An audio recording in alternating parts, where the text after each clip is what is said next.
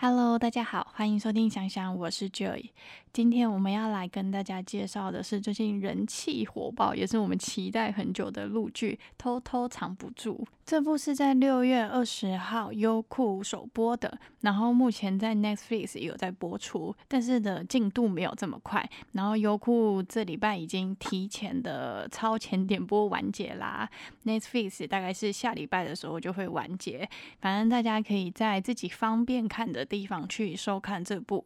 偷偷藏不住，在我们前一集介绍《当我飞奔向你》的时候，我们就有介绍，稍微的讲过了。它是主以的同名小说改编，就是一样的作者嘛。导演是由我的反派男友的导演李青龙导演来指导的，呃，这也是一位台湾的女导演。然后她之前演的那个反派男友，我没有介绍过。然后男主角跟这次男主角是一样的，耶，也是陈哲远。然后反派男友是陈哲远跟沈月嘛。这是偷偷藏不住的男主角，一样是。陈哲远嘛，然后女主角是由赵露思所主演的。这一部所指导的导演，其实原本不是李青龙导演所指导的，其实他好像是 临时救火的，因为原本的导演好像不看好这部剧啦，所以好像就临时换的导演，然后很多东西其实是没有准备好的，所以好像是他们开始拍的时候，他们的那个衣服啊什么的，其实好像只够不知道几天而已，就不太多。然后是露丝去联络很多他有的资源去提供这些衣服，然后还有很多其实他自己的师傅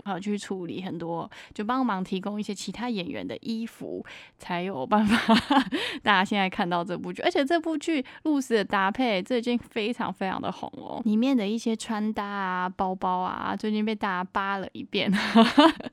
就是，但是里面看蛮多看起来那些包包应该是他自己的啦，因为他去实习带的的包包是爱马仕，就有一点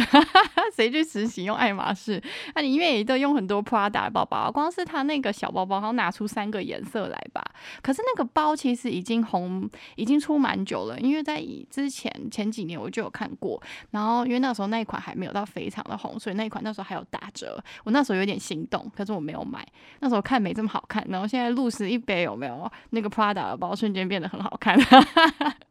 有点后悔当初怎么没买。然后这部剧里面露丝的穿搭，我觉得也是很好看的。而且因为露丝的师傅一直以来也是蛮多博主会讨论的一些穿搭的借鉴。因为因为露丝虽然是甜穿的，有时候就是看起来是甜甜的嘛，但是其实她衣服蛮多其实是蛮辣的，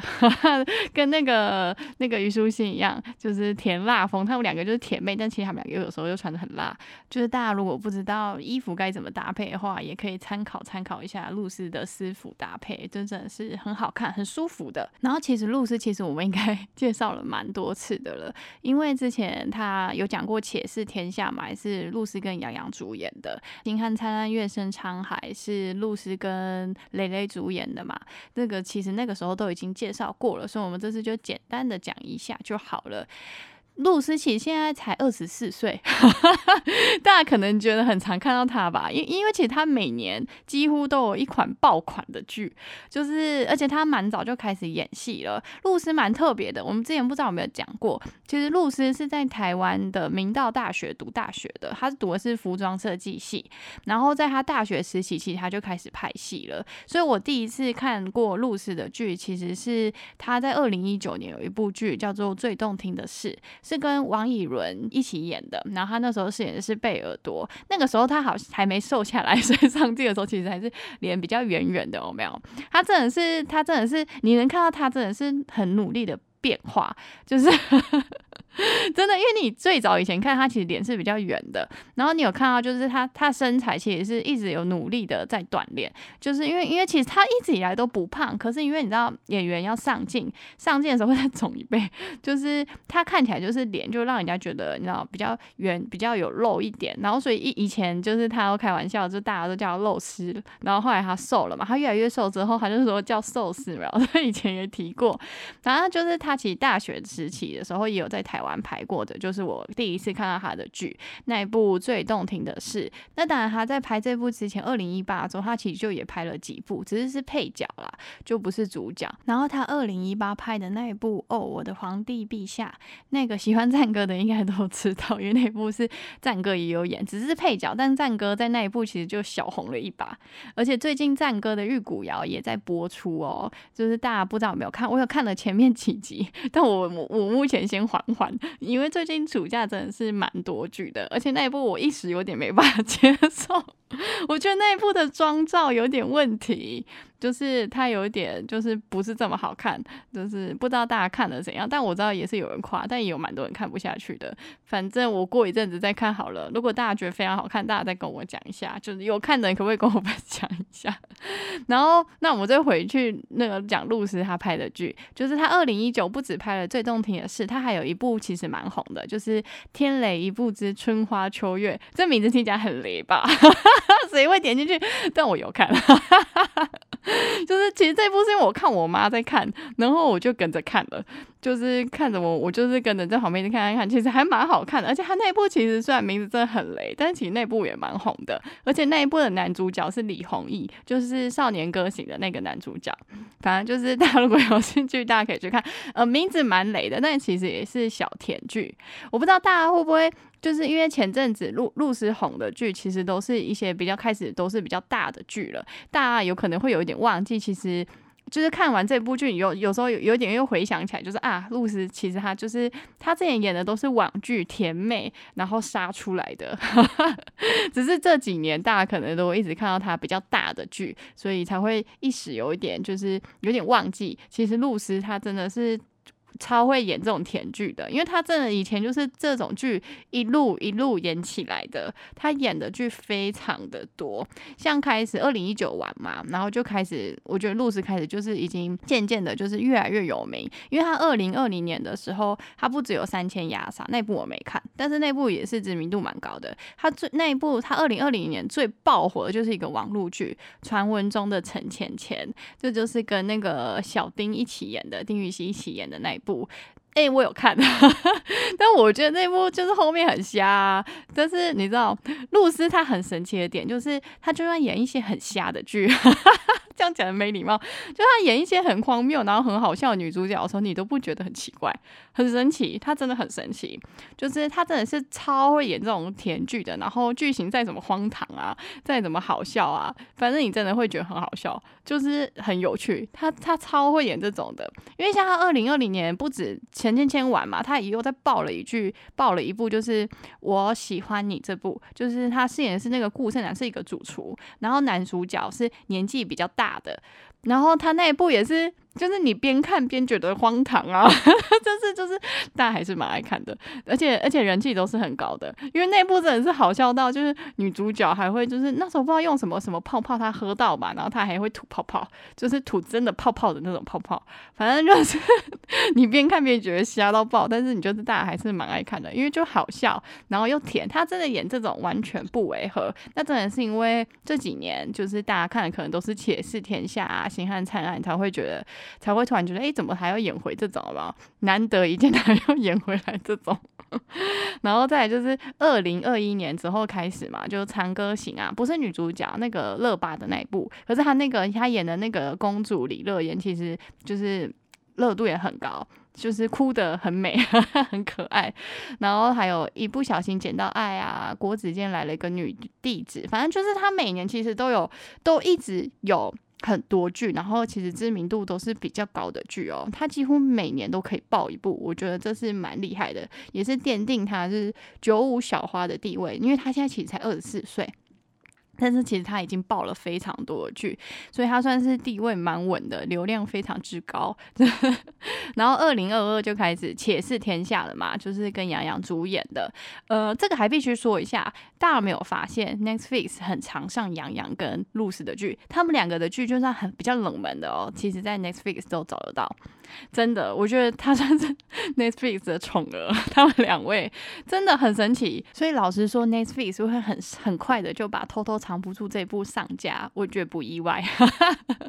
因为他真的，他们真的蛮爱露丝跟杨洋的剧，都上的很快，就是大概播一半，其实大概就上了。我觉得这跟他们在就是不止在大陆知名度高，在海外知名度也高，就是比较更广为人知也有关系，很神奇。就真的大家不知道，大家注意一下，其实真的是这样，上的特别快。然后二零二二且是天下爆完之后，他立刻又爆《星汉灿烂月升沧海》，那也是火爆啊。所以真的说，二零二二是露丝极度丰收的一年，因为他爆了两部非常非常火爆，然后热度很高的大剧，所以也基本上也奠定了他的地位啦。所以他现在应该就不太，之后在演这种甜剧，其实比较少见哦。他之后还有一部待播的是《神隐》，基本上都会是比较大的剧了。我觉得，就是毕竟就是地位摆在那，流量人气都在那。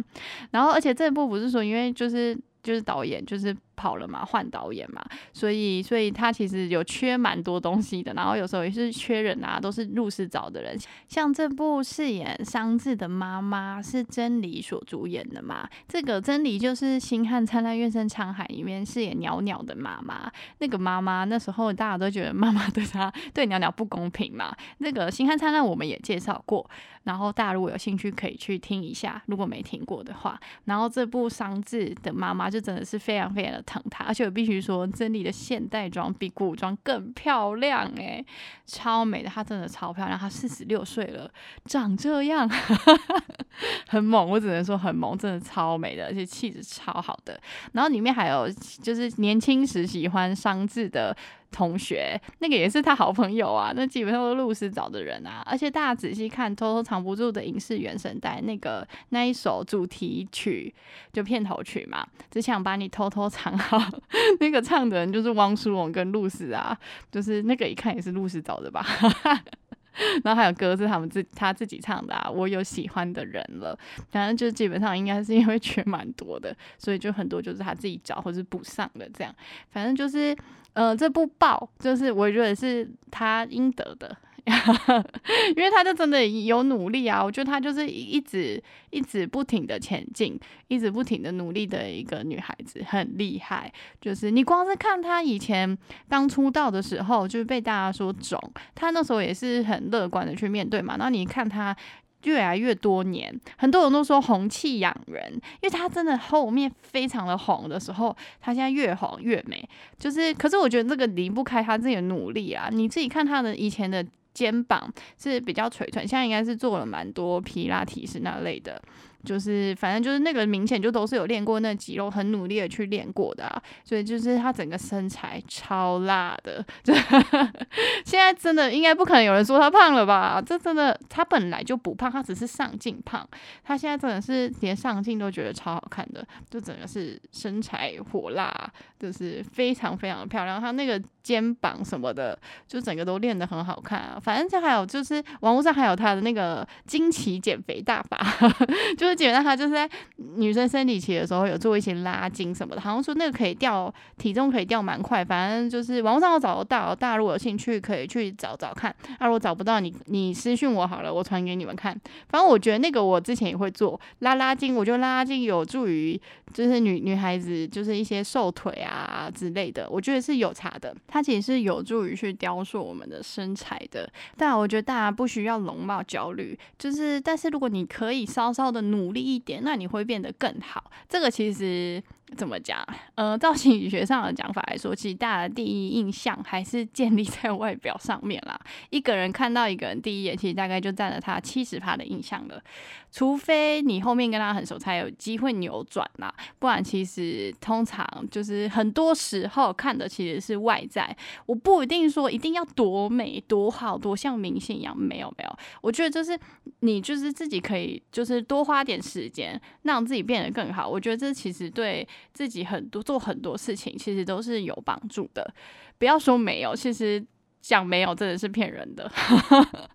我真的觉得其实有，不一定真的要多美，但是你可以让自己看起来更好，那当然是最好的。然后你也不需要因为外貌啊身材感到很焦虑，就很多东西其实是要慢慢来的，就是大家都多努力一点，多努力一点，那我觉得你就会朝更好的方向迈进嘛。就是反正就是大家可以参考一下露丝那个 拉筋的，我是觉得我我我偶尔也会做，就是就是因为我有时候都还会去做瑜伽干嘛的，其实就差不多啦。其实那个你要雕塑身材，就要瘦腿瘦哪里瘦哪里啊，皮亚提斯那些其实都差不多，都是就是就是真的就是他们在做那些，就是我觉得多多少少有效啦。虽然我自己也没有瘦到哪里去，就真的是我小时候很瘦，像我高中一百六十二二。公分，我才四十二公斤，非常的瘦。然后到大学的时候，就是可能大二大三压力比较大，而且我也蛮肆无忌惮的，就各种吃啊，然后然后又熬夜什么的，然后你就做报告要做到很晚，所以痛那时候就整个是瞬间十公斤就来了，一年十公斤就来了。而且我爸很好笑，我爸很坏，就是我大一的时候我就是回家，我爸都问我说：“你钱够吗？你够吃饭吗？”他会我我。就说还好还好，我爸就是看我瘦嘛，所以就一直给我加钱。每个礼拜的生活费可能回去啊，又给我加个一两千，让我买东西吃。但自从我暴涨了十公斤之后呢，来到接近五十，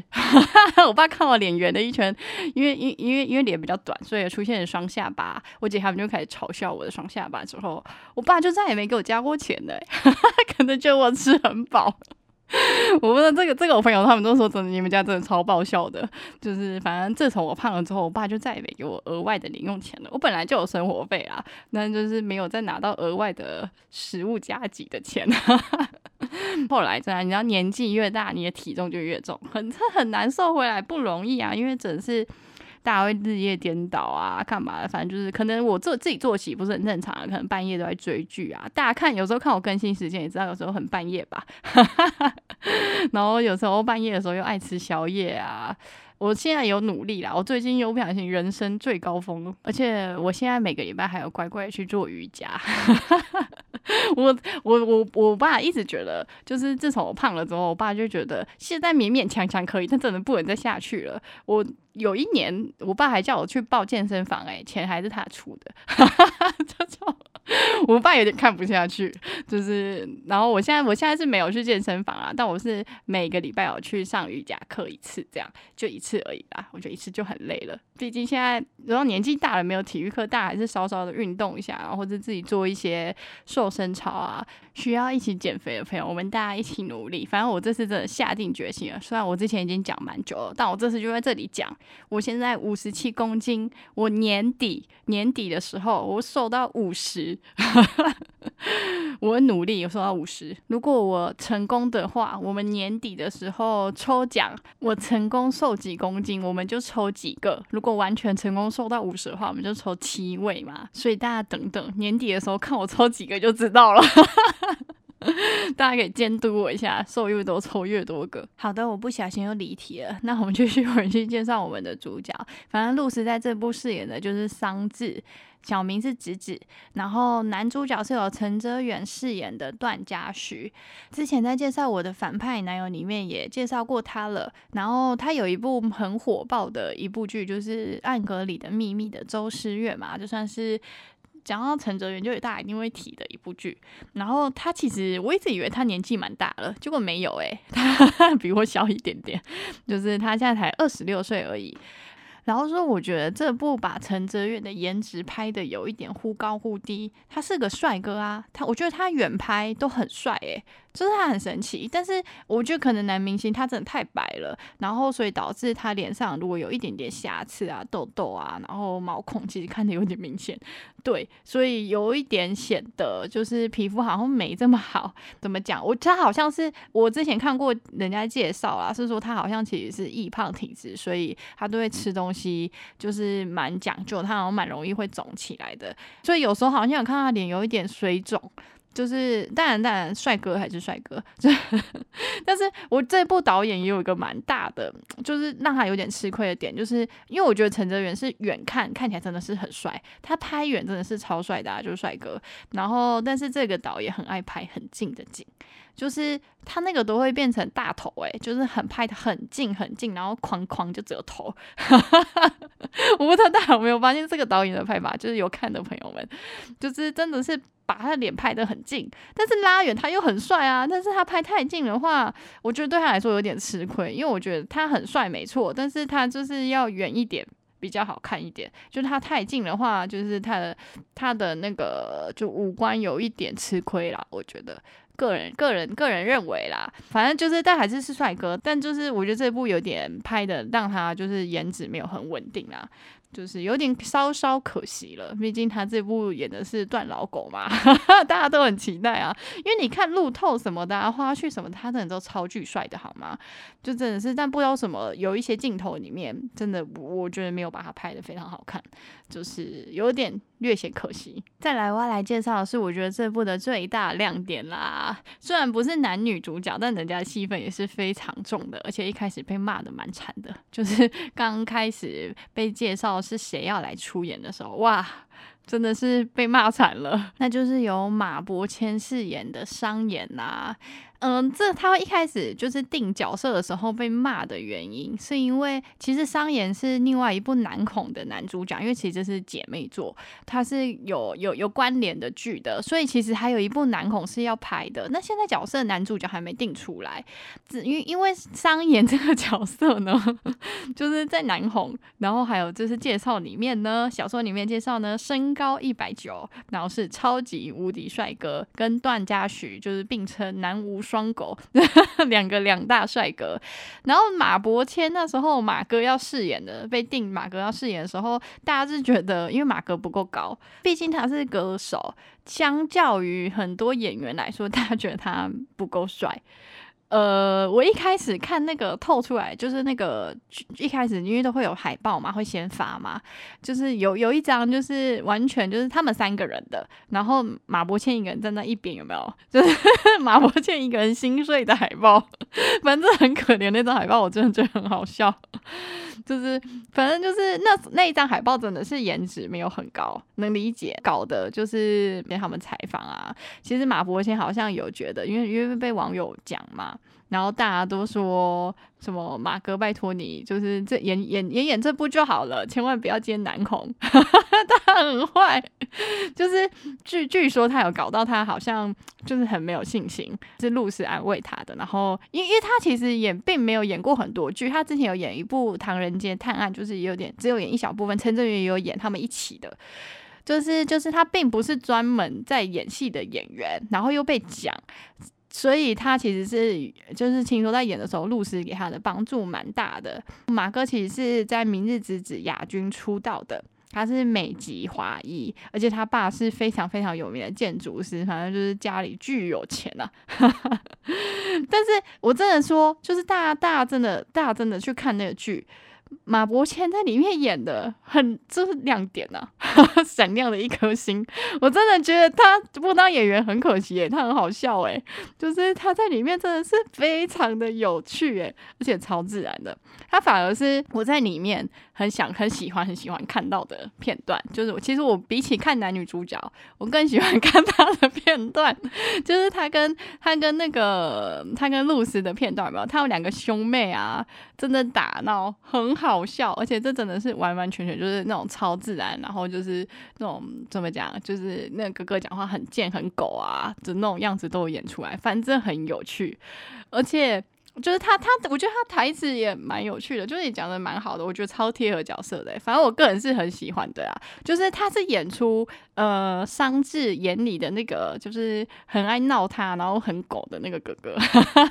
因为在商智眼里，其实他哥也没很帅，但其实在南红里面，其实有介绍，其实他哥是非常帅的帅哥。所以我觉得其实这部我个人是很喜欢马伯骞饰演的商演啊。我觉得很有趣，而且它里面就一直叫那个商字叫小鬼，反正我觉得很好笑，很有趣。反正就是他真的是我超喜欢的，反正就是一大亮点，这大家必须看一下。我非常喜欢他的片段，而且他叫男主角有有一集是他开车，然后叫男主角，他也叫超自然的，他叫断国宝贝，反正我觉得很好笑，就是反正就是他哥完全就是我就演出那个角色灵魂来。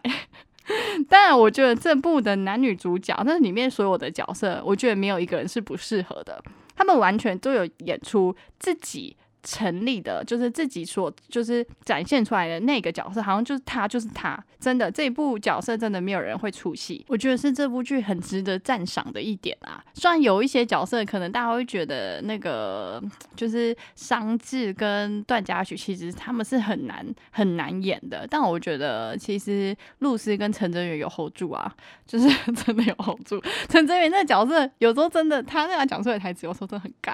就是 我觉得他要。努力融入，所以我真的说，这这部的选角，我相信应该大家不会再反对了吧？就真的是蛮，我觉得蛮好的啊！不要再骂马伯骞了，我真的觉得他这一部真的演的很好诶。而且其实你仔细看，虽然他正脸有时候好像没这么好看，但是其实又颇帅的。而且仔细看他的侧脸，他侧脸非常帅，他五官的侧脸巨帅，就是跟其他演员有的比哦。我觉得他侧脸甚至。赢过赢过那个陈哲远，这样讲 有点，但是如果你要看远景，两大帅哥是不太同风格的啦。陈哲远的正脸是比较帅的，但是陈哲远的侧脸有点是也是比较吃亏。但马伯骞的侧脸是非常帅的，大家仔细看。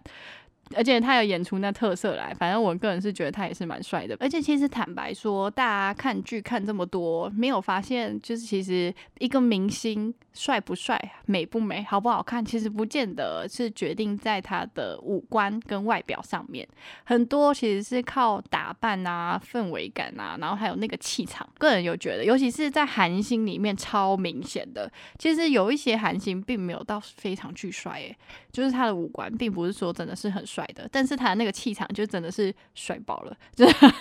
综合起来他就是一个大帅哥，所以我觉得马哥也行吧，就是就是那个如果他继续接男红，我不我不反对啊，很多人就觉得别吧，就是大家有更多喜欢的有没有？但我觉得马哥接男红，然后照稍微妆照再弄一下，我觉得应该也是应该是可以啦，反正我是蛮支持的啊，我蛮 想看的，反正就是。蛮期待的，不知道是谁会接啦。那我们到时候等 南红播出，或是有确定角色的时候，我们再跟大家分享。然后其实今天我喉咙实在是有点痛，所以今天大家听到的声音可能会有一点怪怪的，大家见谅一下。主演都简单的讲过了，然后我们来讲一下这部剧。这部剧简单的来说呢，就跟剧名一样。偷偷藏不住，这就是一个暗恋的故事嘛。女主角是由露丝饰演的商智嘛，她小名叫做直直，她暗恋段嘉许七年，商演的妹妹。因为男主角跟他的哥哥是大学室友，是好朋友，这就是小时候有去他们家，反正就是阴错阳差，他把他 把段嘉许认认为是他哥，然后还跟他还跟段嘉许讲说：“哥，你整形了。” 超好笑的，反正这这个蛮贱的，就对啊，反正就是他们兄妹的相处。反是很有趣的，很好笑，就是笑点该有的都有。然后他还有就是拜托，就是段嘉许去帮他见老师，还有很多就是一些一些，反正就是在他年龄那个时候很小的时候，段嘉许对他来说就跟哥哥一样嘛，年龄比较大，因为又对他很温柔。你知道他哥就是就是虽然对他很好，但是你知道自己的妹妹都还是会欺负一下的，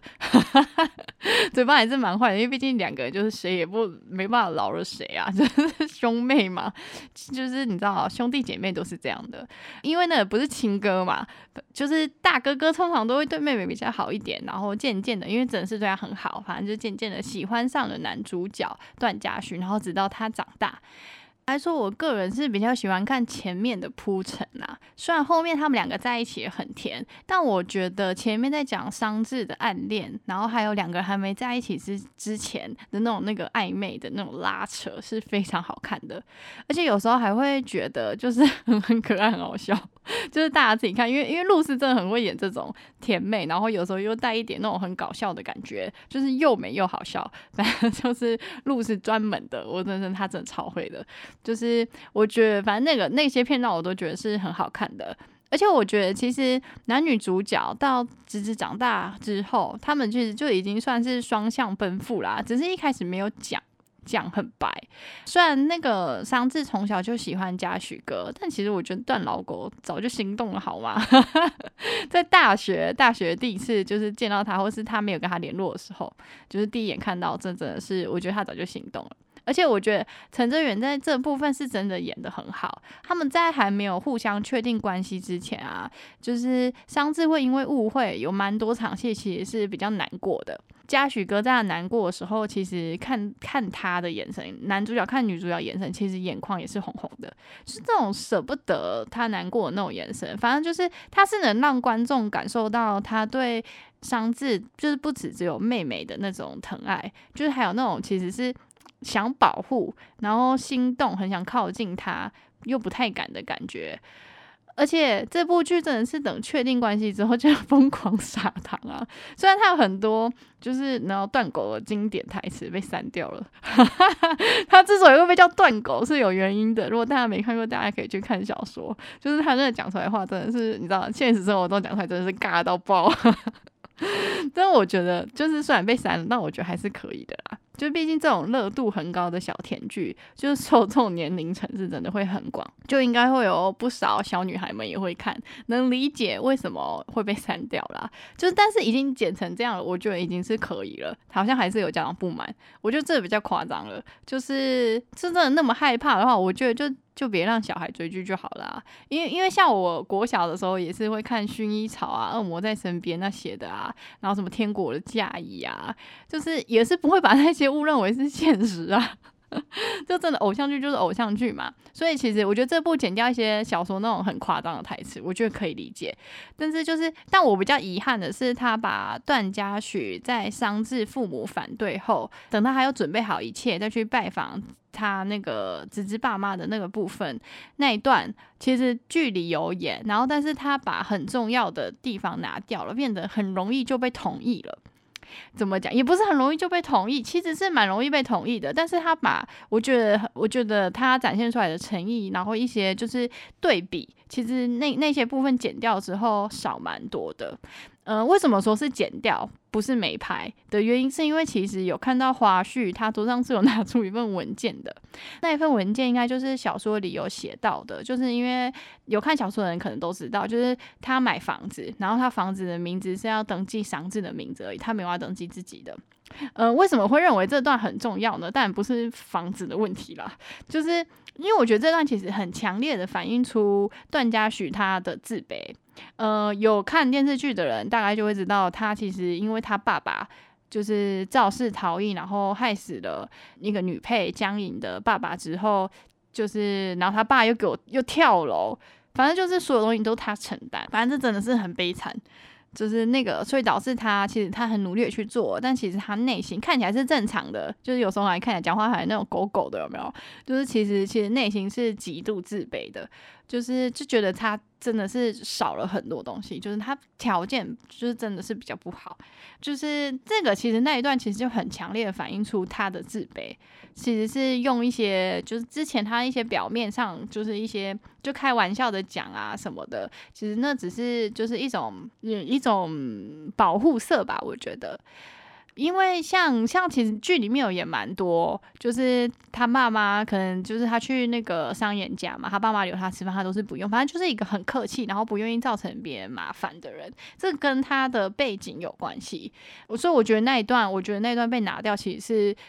蛮可惜的，因为我觉得那段其实反映出来就是他的自卑，就是他愿意为女主角付出全部，就他完全没有留给自己的那种处境，你知道吗？就是他更清楚的反映出，就是邓家雪的自卑跟那个伤至他的家庭。就是他们两个的差异，就是邓亚许拿出了他的诚意，是真的把自己放在很低很低的地位。女主角的父母其实反应其实是心疼的，就是告诉他，就是孩子没有人谈一场恋爱需要付这么大的代价，就是没有人谈一场恋爱需要给人家送一栋房吧？是 怎么讲不合理呀。就是就是还有他他朋友商演的反应也是，就是告诉他，就是他没有必要把自己放在这么低的地位。就是其实伤自父母的反对，其实本身来说对段嘉许来说是很受伤的，因为对男主角来说，就是那个女主角的父母其实是曾经没条件的帮助过他，而且是心疼体谅他这个小孩的。就对他来说，他的父母已经在他心里是非常非常好的人，是比较能够理解。就是他的处境的人哦，可是是尽管这样这么好的人，就是当他们知道女儿跟他在一起之后，其实是还是反对的。然后是说这真的会打击比较大，但坦白说，你知道，就是能理解啊。因为在剧里，就是你能明显的看出桑稚在家里有多受宠，然后被保护的多好吧？就是他特别受宠原因也是合理，因为第一就是他从小身体不好嘛，就是里面有演他各种过敏，然后小时候住院，然后他跟哥哥差年纪差距很大。剧中就是，而且剧中是为了让大众可以接受，就是小说里面其实年纪差距是更大，好像八岁吧，我记得，所以剧里面还缩小了他们年龄差，剩五岁。因为我真的差太大，就是他太早喜欢他，这个其实是不太好拍出来的。所以就是，就是他跟他哥差距也剩下五岁而已。其实五岁真的是在现实生活中出社会，你当然在读书的时候会觉得年龄差很大嘛。但其实出社会差五岁真的还好。我是觉得出社会差五岁应该是还好，就是小说里其实是差更多的啦。所以其实就能够理解为什么就是那个子子能在就是在家里是被保护的很好的，就是完全就是那种就是超级受宠小公主的那种地位，就是。你也这也是他，因为他这个家庭给他的那些底气，会让他就是也是他能够义无反顾的给段嘉许很多爱的原因。我觉得是因为这样，因为他从小就是被爱包围长大的嘛。就剧里也有演到，就是桑稚被同学骗去，被小混混勒索嘛。他的反应跟同学反应完全不一样吧？大家不知道有没有发现，他的反应就是你就是还要立刻告诉父母啊。这间接的，你就可以反映出他们家的教育的沟通其实是很好的，没有障碍的。他小孩是非常信任父母的，遇到状况他是可以反映给大人讲的。因为其实很多小孩受委屈了，应该是不太敢讲的。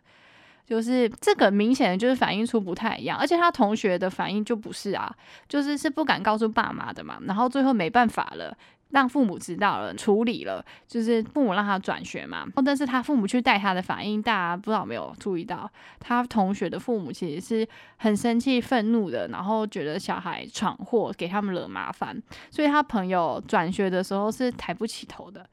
这就是家庭教育的差别，